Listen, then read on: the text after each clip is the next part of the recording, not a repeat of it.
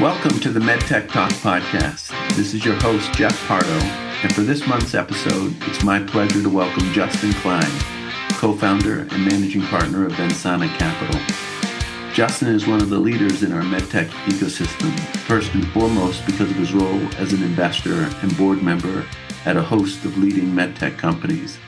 However, in addition to his role as an investor through his work at AdvaMed and the Medical Device Manufacturers Association, He's playing a major role in the policies that are critical to our industry continuing to thrive. Justin, it's so great to have you on the podcast.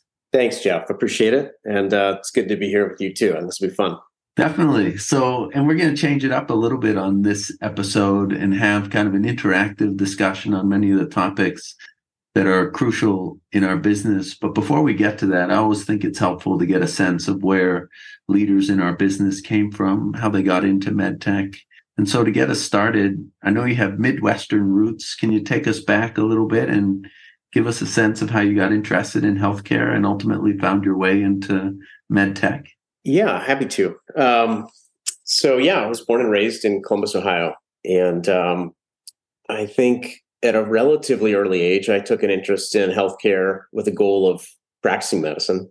Um, I was in college in the mid to late 90s. And I think through that period, I was working towards, you know, being pre-med and, and going to medical school. But I, I think I was observing that the practice of medicine was changing in pretty meaningful ways uh, in terms of kind of quality of life or quality of the profession for physicians. And I started to think about other ways in which uh, I could maybe participate in healthcare, including with the experience and maybe credibility of a physician or physician leader um, but not necessarily exclusively practicing, you know, day to day or week to week.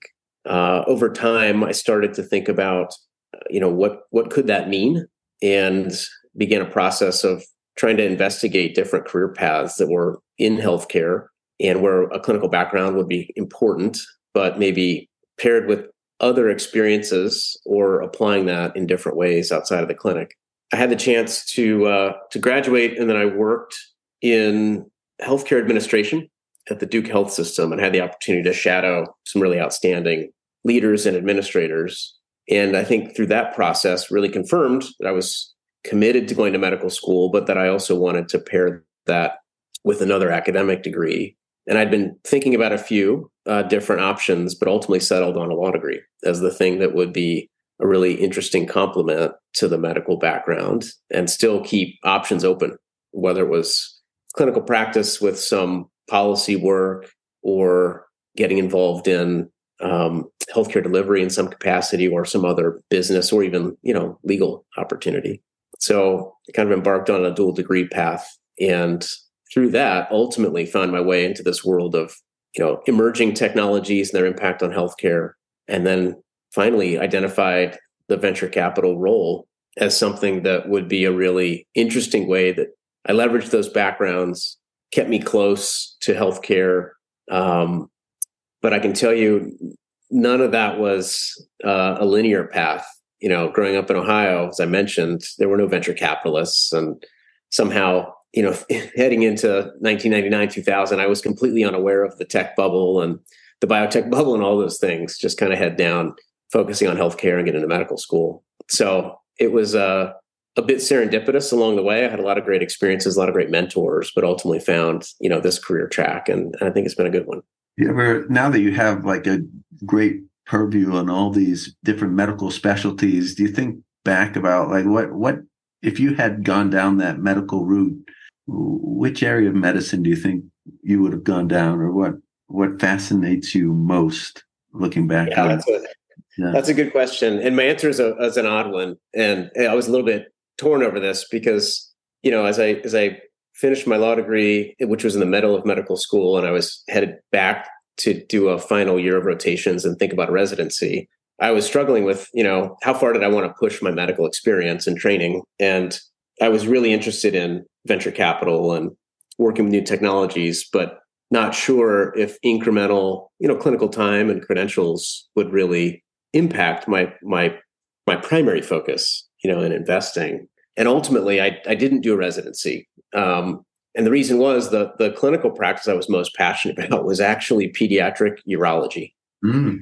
which is a very uh, narrow field um, I think part of the interest, though, in it was um, I, I enjoy doing things, and surgery is something that I felt um, really compelled by. I love children, and taking care of kids is really important. And actually, you know, part of I think being a good doctor to children is working closely with their parents and educating them on, you know, what what their child's facing, you know, what their options are, and and how to think about, you know, a, a surgical outcome or or you know managing their condition, be it acute or chronic. And so all, these different facets of it I really liked. And then, you know, last but not least, urologists generally, when you think about what they have to do all day, uh, they have to have a pretty good sense of humor. And mm. so I found, you know, a good personality fit with other urologists that I rotated with and trained under. Um, it's a pretty unique specialty, and and the most important thing was, um, you know, the ability to help kids and families through difficult problems, but you did it with surgeries that were, you know, usually hour and a half to three hours, um, and and curative. You know, for these kids, a lot of them had inborn defects and things like that. But um, there's a really good set of procedures out there that treat most of the conditions kids are faced with in the, in the urology space, and it feels good to provide that kind of outcome to somebody. Yeah, ultimately that's not an area where I could have applied that clinical background to venture capital and investing even in med device. And so I forewent that. And and I do miss those opportunities for patient care. Right. But uh, that that was the that was the clinical destination if there was going to be one. That's interesting. As you as you look back, and I, I, think about this for myself, like I was a history major, so I use very little, uh, well, except reflecting maybe on uh, different deals. But um, very little of my actual degree, but y- your degrees are much more relevant for for what we do. Is there one that you kind of lean on more than the other? That's a good question. Um, so I, my, mine was originally economics, which I thought was kind of a practical degree, and spoke to my interest in business in undergrad. And then I got a biological science degree because it it sort of dovetailed with the pre med requirements.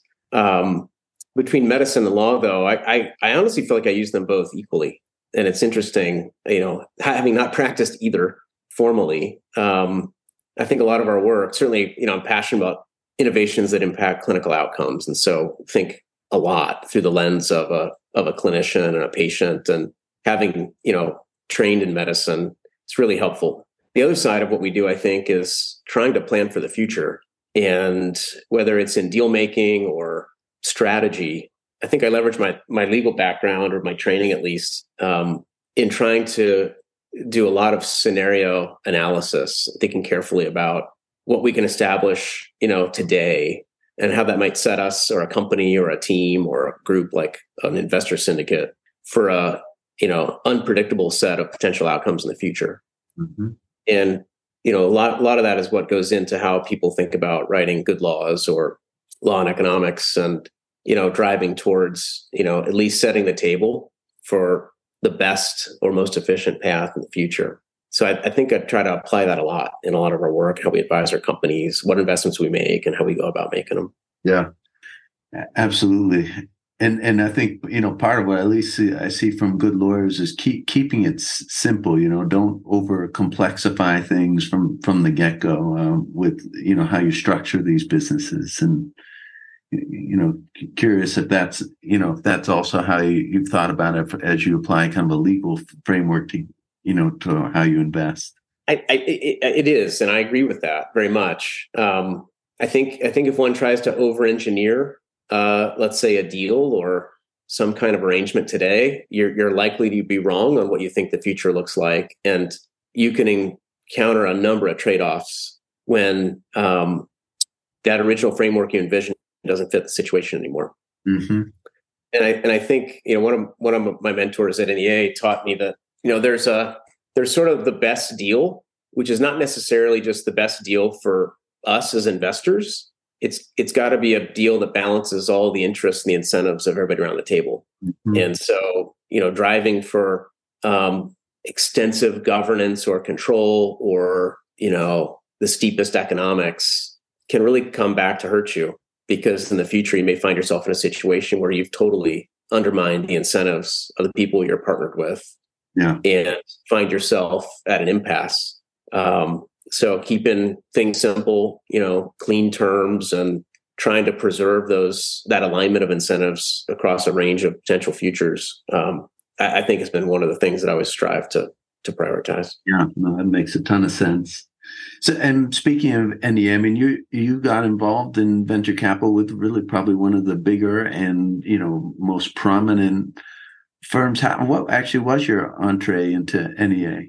So that's a good question too. Um, again, never a never a linear path into this career. I I had the opportunity though through a lot of graduate school time to do a few different summer internships, and the second that I did was at Latham and Watkins out in Menlo Park, and uh, pursued that one because they had some and still have some partners there that are really outstanding leaders in the life sciences ecosystem. And it was through them that I got the opportunity to do some work as a summer associate, including on some med device deals. Um, that kind of got me some exposure to um, a particular company called FoxHollow, which was a portfolio company of NEAs. And while I didn't have any direct uh, interaction with Ryan Drant, who was the FoxHollow board member in the IPO process and their S1 drafting process, I was kind of part of the team representing the investment bankers. I, I did note that Ryan, you know, was a well-respected partner in the field, and he was somebody that really, um, I think he had a couple of roles prior to joining NEA, but you know, he joined as a pretty young professional, and I think got both mentorship and the opportunity to to demonstrate what he could do. And you know, I came to learn that that was really core to how NEA thinks about you know venture investing as a as a profession. And I got the support of the senior partners at, at Latham to get an introduction over to the NEA team. And uh, they they were kind enough to actually introduce me to Dick Kramlich, who was a West Coast uh, senior founder of the firm. Uh, had a good, you know, set of discussions with Dick, and then he introduced me to Ryan, who was over on the East Coast in Baltimore. And uh, Ryan and I met and connected well, and they created a summer internship for me in my final summer before finishing graduate school. That was a really positive experience, and that led to to me joining the firm uh, in May of 06 after I finished uh, school. Yeah, and as you reflect on on NEA, I mean, and really interested in sort of how this eventually evolved into Vensana, but what, what are some of the key things you took away from the NEA experience and, and how it sort of informed what you wanted to do at Vensana? Well, that, that's a great question too.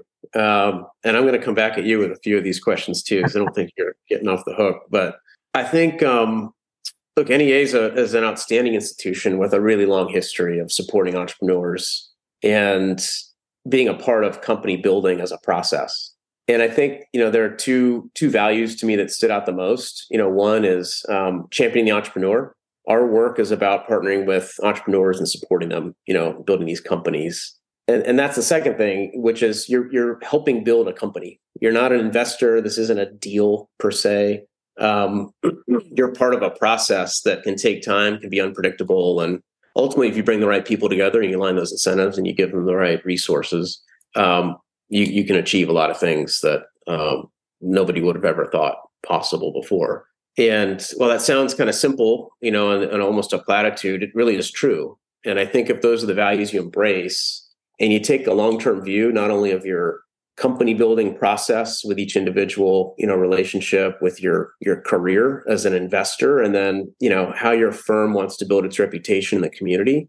Again over 20 30 40 years like they have um, i think that's the right recipe for success. And so I, have always tried to take that long view um, personally you know and in in the work that we do and then you know embarking on uh, co-founding Vensana with my partner Kirk. Um, you know we share a lot of the same values. And so you know those are things that kind of guide our work today. And um, hopefully will give us that same kind of success uh, over the next you know many years. Yeah it's one of the things i always really admired about nea and admire about you know you and kirk at, at Vensana but really the way that nea would stand by companies through difficult times and really work with them to help figure it out uh, to me that is one of the hallmarks. And and I think you know knowing knowing the two of you now at Vensana it seems to me you guys really you know get into the trenches with the entrepreneurs and you you you know you, you, when things are tough it's you know there's you don't back away. You really you know roll up your sleeves and uh and do the work alongside them.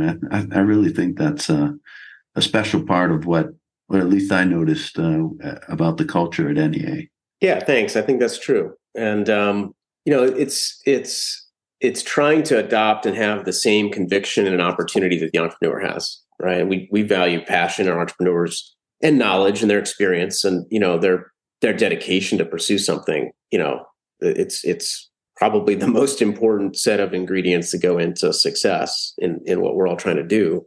Um, we're never in their shoes per se but if we can at least embrace that mentality and support it um, it's one of the most important things we can do at the same time you know i try to keep in mind that um, sometimes there's circumstances where you just can't keep going or at least down the same path that you've been on. And one of our other partners taught me that um, there's nothing more precious in this business than the entrepreneur's time. Yeah. Or, or especially the time of a talented entrepreneur. And if you're partnered with somebody that's really just kind of on the wrong path, one of the most important things you can do is help them reassess the situation and either pivot or stop and then find the next opportunity you know where they should be investing their time mm-hmm. and that of their team et cetera. And sometimes that's hard right? It's really hard to make that judgment call. But if you develop a trusting relationship with people and and especially if they believe that you're trying to do what's right for them and their team and um, and support them you know no matter what you can get to the right decisions so that's always easier said than done um, but it's something that we try to keep in mind as well um, just always kind of sanity checking you know how we see a situation, how we're how we're progressing. Yeah, I, I, really share that view. I mean, it's interesting. I mean, one of the one of the hardest things in our business, I think, is that we have to say no to you know ninety nine percent of the things that we you know we look at. But I always feel like for the stuff that we spend time on, in particular, I mean, I think it's it's important to respond to everything we see, but the the things that we spend time on, in particular, but maybe don't get there is that we we give some sort of meaningful feedback to the entrepreneur because because the process of raising money can be uh, really fruitful for an entrepreneur even if even if they're struggling you know if they can really listen to the feedback that they're getting and it, and it gets back to this kind of respect for the entrepreneur and respect respect for the process i think I, I agree with that, and, and honestly, the process of starting a firm, you know, uh, uh from the venture side and and raising money for that, really drives that message home. Uh, you know, Geoff, you you were an entrepreneur too before your venture career. I am sure you've uh, now seen it from both sides and and uh, and live into that. Yes, a struggling struggling entrepreneur I was.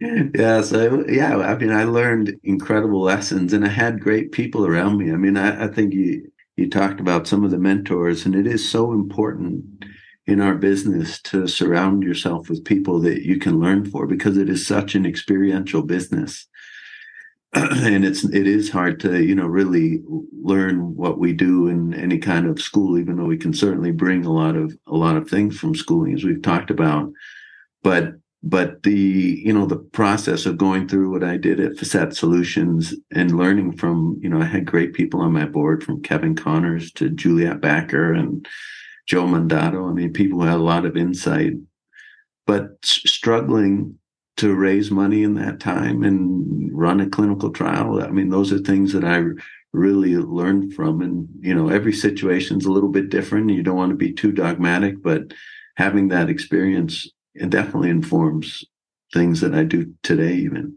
Yeah. So one of the things I thought it would be good to get into is, you know, some of the key issues that we face uh, in our industry and really try to engage in a discussion uh, on those. And and maybe just a you know a very broad question for you is because we've come a long way over the last uh, i think 20 years or so um, and this industry continues to evolve evolve and change at a rapid pace. But as you if you were to take a moment to reflect you know what what's going well in our ecosystem and what are the things that still remain uh, as challenges? Yeah, uh, well, that's great. And I, I would say I, I, do think of our work as being part of an ecosystem. And I, I perceive we have a pretty sustainable opportunity to fund entrepreneurs and back innovations that can improve clinical outcomes and reduce costs. I mean, I, I think the role that our companies and, and new technologies play is essential to the future of healthcare, both improving and becoming more accessible to people. And I think that at least my perception over the last whatever 15 years is that the different stakeholders in our ecosystem, whether it's entrepreneurs, you know, potential large company acquirers, regulators, including FDA, they, they sort of have a sense of clarity on the, the fact that we are part of an ecosystem. We all have to work together. And, um, you know, there's a little bit more trust and transparency about the opportunities and challenges. And that does make all the hard work we have to do and our entrepreneurs have to do easier. Thanks for joining me on MedTech Talk. If you enjoy the conversation or if you have uh, guest ideas for me, please rate the podcast at Apple Podcasts and leave your guest or topic idea in the review. I'd love to hear from you.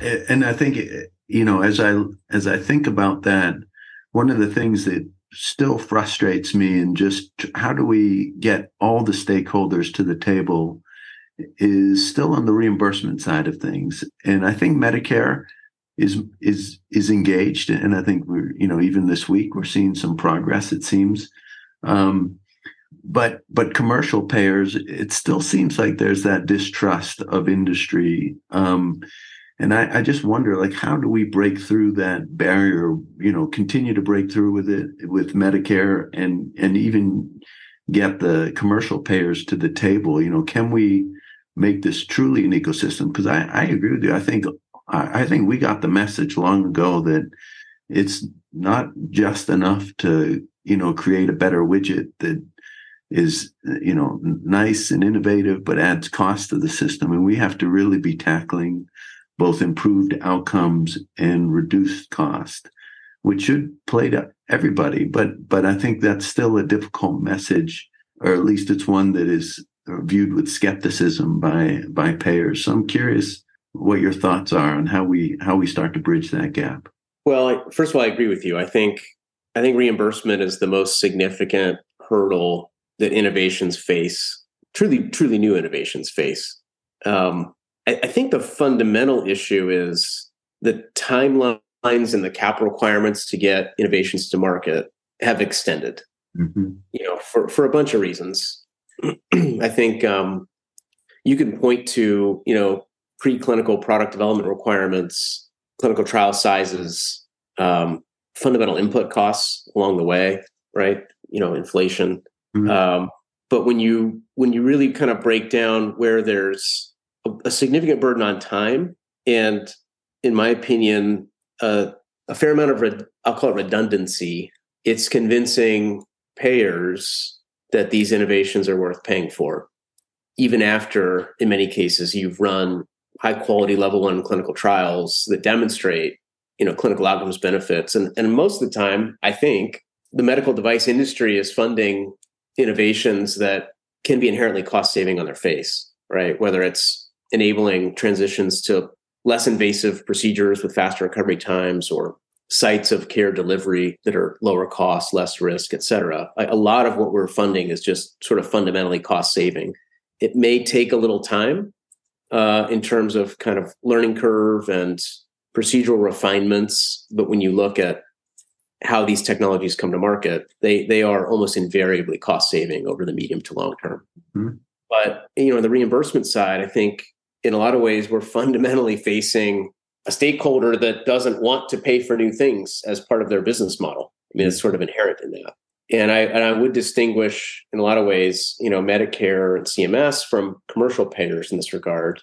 And and one of the reasons that I focus a lot of our policy efforts on CMS is number one, they're the largest quote unquote single payer, you know, covering more lives, you know, particularly for patients that are consuming medical technologies. And so they're an important stakeholder in that regard. But actually, I also don't think they're fundamentally opposed to covering new things that are beneficial. The question is, at what point do they really believe that they're beneficial and what are the requirements to demonstrate that to them i also believe because they're the largest payer they can be influential in the policies they set and the things they're willing to cover and when you know do have an impact on how commercial payers have to then follow suit and so i think as a partner in the ecosystem they're an important focal point because they can be more influential than if we just say went for United Healthcare, whatever. But it's this path of post approval validation and extension of the timelines to get products into the US market in particular um, that's really killing the, the math associated with making investments in truly novel you know venture backed companies especially at an early stage you know you you you know as well as anyone Geoff we've got sort of 10 year fund lifetimes and you really can't justify investing in the series a of a sort of new startup company when it's going to take seven to 10 years to get through the you know clinical validation and fda approval process. And then it could take another you know four to seven years after that to get coding coverage and reimbursement in place to have a, a us market opportunity that you can access and commercialize into. I mean just it vastly exceeds the timelines of our funds and and know no lp is going to buy into that model. So got to figure out how to compress these timelines. And i think reimbursement and the requirements there are the things that probably deserve the most attention and could move the needle the most. I totally agree, and it's you know it's it's the we can have our qualms with FDA, but at least there's sort of a well understood you know pathway there, and there's and the incentives are more or less aligned. I mean, I think FDA really wants to see new treatments come to market, but there the lack of transparency and predictability on the payer side creates uncertainty, which really you know has a negative effect on uh, on on on innovation, the willingness to invest in things that are really a whole new transformative type of treatment. So it's it has sort of implications, and I, I you know all the work you've done to on some of the things that would allow for more of a bridge to coverage. I think uh, with Medicare is going to be, I think hopefully very helpful.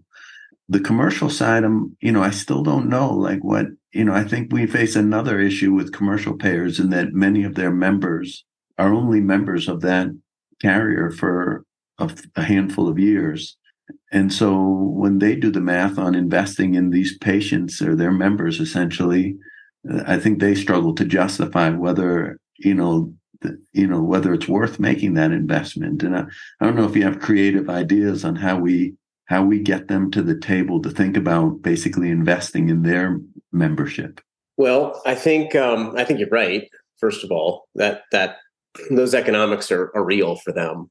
I I have wondered if there aren't more opportunities to almost force them to cover new technologies that that have a significant patient impact because either you know patients as a, a purchaser of insurance or their employers can make decisions between different commercial insurance providers. And could could we do a better job of helping employers or patients distinguish between payers that are more restrictive in their policies, not covering technologies that patients want access to or employers believe are best for their uh, their teams, and almost force a more competitive dynamic where you know supporting innovation through coverage policies is actually how they effectively compete. Mm-hmm. You know, for their customers. I think it's interesting in theory, not the easiest thing to do, um, but I think there are some good examples. Um, you know, diabetes is a is a particularly noteworthy one.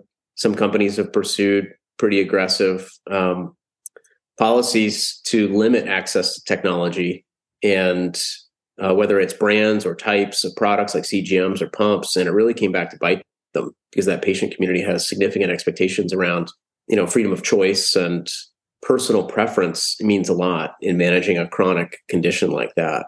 Um, and I think we've seen you know efforts to limit patient access really backfire. Mm. Yeah, it makes just think there may be other opportunities in our categories, you know, where we could provide some of that education or market differentiation. at, at Relievant, we were we've been receiving um, an increasing number of commercial payer coverage policies, you know, this year uh, for the Intracept procedure for chronic axial back pain, and uh, I, it almost you you almost want to sponsor you know marketing campaigns that celebrate you know when a payer announces that positive insurance policy and they're doing it ahead of the open enrollment period um, it's like we ought to be putting out you know press releases on their behalf yeah uh, you know signaling you know who's who's out there and ahead of the curve relative to their competitors Yeah, that's it's really interesting. I hadn't quite uh, appreciated, uh, you know, just the importance of the ability to inform the consumer via these, you know, direct to patient campaigns that have really become you know very prevalent. I mean, Inspire I think does a great job um, with their commercials, but really you know beginning to arm the consumer with much more information, and it probably drives doctors crazy to a certain extent when they walk in with a whole host of uh, you know things that they've uh, come up with, but but empowering the patient is uh, I think probably the best one of the best ways we have to influence the the carrier. Yeah, I, I think that's right. I mean, I, I, think the other is, you know, to what extent can we better establish new technologies as, as bona fide standards of care? Mm. And, you know, when payers are denying patients access to technologies that can be life saving or, or, you know, life preserving, you know, particularly let's, let's imagine, you know, Medicare starts covering a technology, you know, ahead of private commercial payers, which frequently happens um, can, can, you make a case that you know denial of that care is is uh, almost something that that there could be liability for? Yeah. And it, it's a it's a challenge to pick the right technologies and the right circumstances, but I've seen some pretty egregious examples of patients being denied access to devices, diagnostics, or drugs that um, you know we we know are are better and they're proven to be better, and there's no excuse for for foot dragging. Um, by private payers. Yeah, yeah, and that that language you're using certainly seemed to come out in some of the he- hearings or proceedings on the Hill this week with respect to Medicare and covering new technologies, and it is about access and providing, you know, Medicare eligible patients with access to things that could really dramatically alter their lives. So that that would be great if that became part of the ethos uh, for commercial carriers as well. You know, maybe one thing it would be good to get into, and we're we're touching on it a little bit eh, because we've talked about you know just the cost of getting some of these companies through to approval and then you know not not even talking about commercialization because that's probably the most costly part of part of their journey. But the you know there's no question that the amount that it takes to get these companies from concept through to commercialization has gone up and I think it's a reality in our business that a lot of folks have sort of steered away from the early stages of investing in order to shorten that timeline for their uh, investment. And it's created this funding gap for early stage companies. I mean, I all the time I'm trying to answer for entrepreneurs, you know, well, who, if you're not going to go this early, then who else should I talk to? And there's probably just a handful of sort of institutional investors I can point them to. And I, I guess one question I have for you is what how do you answer that question? How when an entrepreneur is just looking for that, you know, first million or three million, how do you give advise them as far as how to get it off the ground? That's a great question, and and I think you're absolutely right. There there is a funding gap uh, for early stage companies. Um, you know, I will say part of our investment strategy has evolved to really focus on to focus most on the total timeline and capital requirements to get to a scalable U.S. commercial opportunity. And there are there are cases where uh, we see technology stage or product development stage investments that are really compelling. They can build a best in class product and, and get it to market. And if the you know clinical evidence generation requirements are reasonable, the regulatory path is is well understood, and then there's an existing reimbursement framework. Mm-hmm.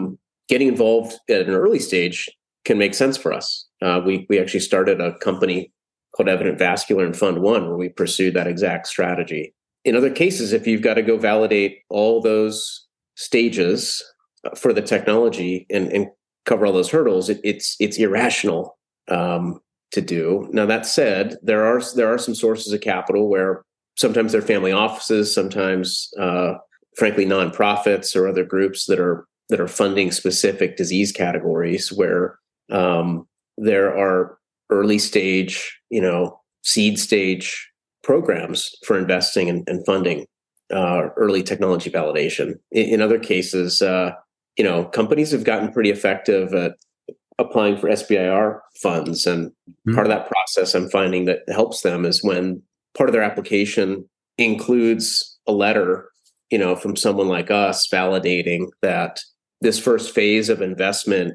you know, it is required, it's worthwhile. And if the company is successful in advancing the technology, that someone like us will be there with interest in funding the next phase.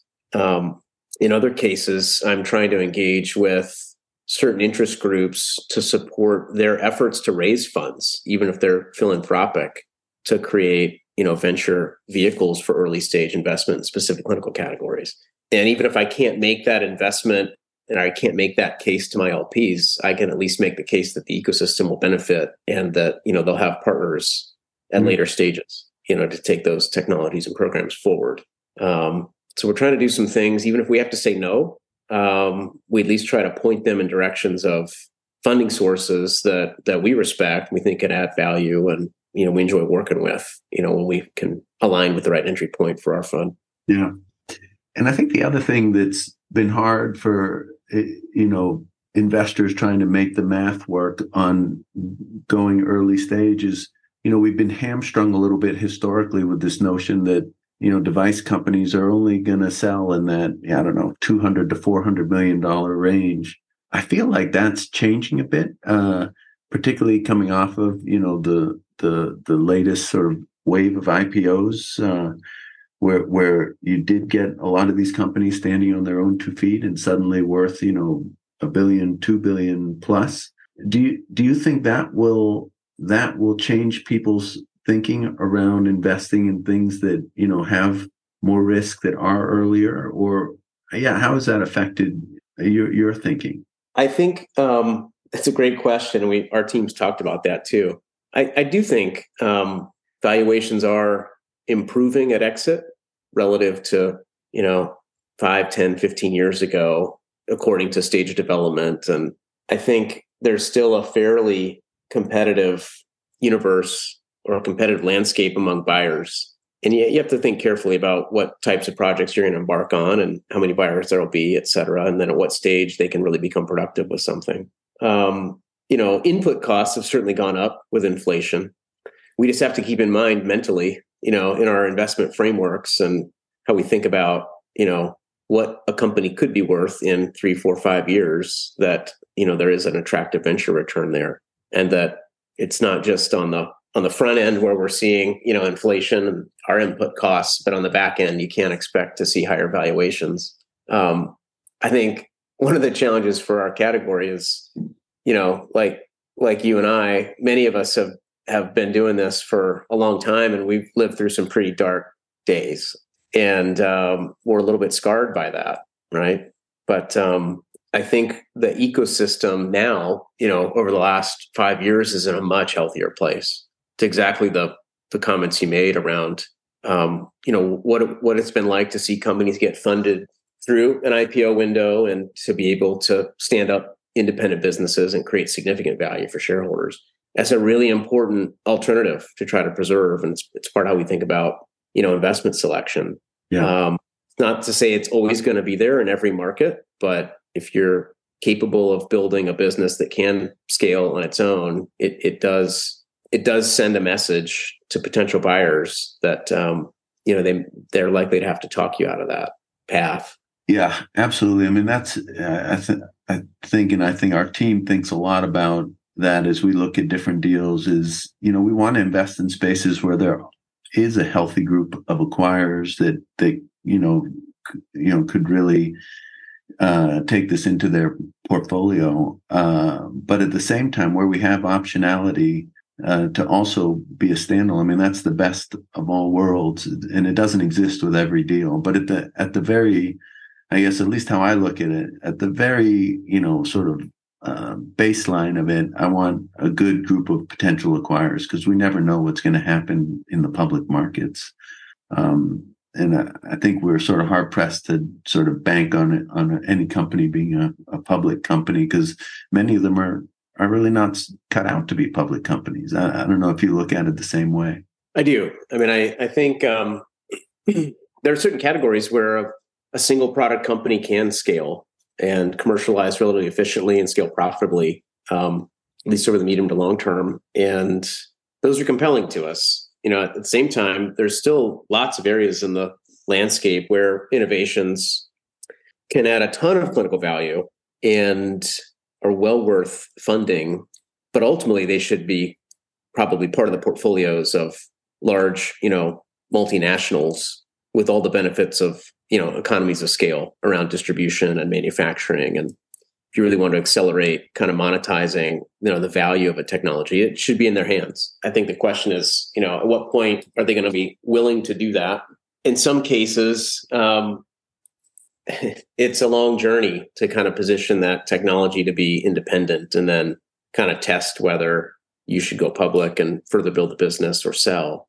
I think that's why in a lot of cases we're often more actively exploring earlier strategic relationships, including mm-hmm. build to buys or other creative structures, whereby you know we recognize that there's a great asset out there, and there's maybe a couple of buyers, not five or six, but a couple of buyers who really should own it. Yeah, and I think we're having success in approaching them with a fairly transparent discussion around you know that vision and the fact that we could be great company building partners to entrepreneurs that get it to a stage where it does make sense for them to to buy it. And acknowledging that if if they're not interested in figuring out how to fund and and do that together it's probably not going to get funded. And it's probably not going to get funded by them internally either. And so i think i think we're seeing a lot more receptivity too among the buyers that that these types of deals can make good sense. And again in the spirit of being part of an ecosystem on both sides um, there's a lot of room i think for everybody to succeed yeah, I think that's that is one of the things that has really improved in our business is that those relationships. I think it, you know, at least when I entered the business, there was a lot more kind of I think tension in that relationship between investor and um, and strategic, and I feel like there's a lot more understanding now that actually, you know, we can get on the same page here and and do these sorts of uh, investments together. I think that's been a real you know a real nice development I want to dive into one more topic here, and that and and it's one of my favorite topics because as we talked about from the outset, sort of the the importance of the team of the entrepreneur and just how much of a people business that we're in. I mean, it's one of the most gratifying things I'm sure for you as well as you know working with these entrepreneurs and teams because uh, they're you know such dynamic people in our business. But you, one of the things I've admired about you and, and Vensana is that you guys have, have backed leaders that have had prior success, but you've also backed first time CEOs. And that's, you know, uh, I'm curious how, you know, for those first time CEOs, uh, you know, what are the qualities that you looked for, saw in those CEOs, and what gave you kind of the conviction that you, you had the right person and team uh, around the table? Well, it's a great, it's a great question. And as this is something we spend time on because um, you can only back an experienced CEO so many times before she wants to retire, right? So I think I think in our ecosystem we've got to continue to champion young entrepreneurs and executives, and um, we're we're really proactive in reaching out, even even to folks that are you know directors at at large companies, just to build relationships and recognize that over time, you know, we're, we're going to be in this ecosystem together, and they they are our future, you know, VPs and C level execs. Um, you know, to answer your question on you know backing first time entrepreneurs or at least first time CEOs, it, there's probably a number of things we look at. I'm not sure we have hard and fast criteria, but uh, you know, obviously a track record of success, including having worked as a part of a team that's been successful and you know we believe a lot in mentorship certainly been huge as a guiding principle in my career and try to do the same you know with our team but it's true on the entrepreneurial side as well. You know, often great executives are mentored by other great executives, and you just you learn how to solve problems and how to how to treat people and how to execute um, from the best. You're you're likely to kind of perpetuate that. I think we also really prioritize people that have deep insight into their clinical or commercial field that they want to pursue. It's one of the most important indicators to us that something's worth pursuing when when a talented person says you know what? I'm ready to take on the risk and the effort of going after this idea. Um, so it's having that insight of kind of what's what's missing or what's wrong or where's the opportunity in that category they know extremely well. And then being able to apply you know their insight into understanding what is the ideal solution for it I would say then, you know, the last piece is working with people who embrace the value of adding others to the team that can support them. Because no, no, or it's extremely rare for a first time CEO to really be a complete executive. And so, you know, you're working with people to build a team around him or her as a leader. And that can include, you know, the management side, but could also be at the board level um, or other investors you work with in a syndicate, et cetera. So, and people that just appreciate, you know, that it's a long journey, that all of us have a learning curve and, you know, partner with people that want to do things the right way. And I think those are just yeah. a handful of things we really prioritize. You know, that last one, it really resonates with me because I think you can learn so much about entrepreneurs that have surrounded themselves with, you know, really top level talent, both both in terms of their advisors, but then and then the people that are working with them. I mean, I think that says, you know, so much. And as I think about the things that, you know, we've invested in together and and have looked at, I mean, I think uh, uh, it strikes me that was really key to success. You know, the CEO was great, but but the people around them were equally great. Totally agree.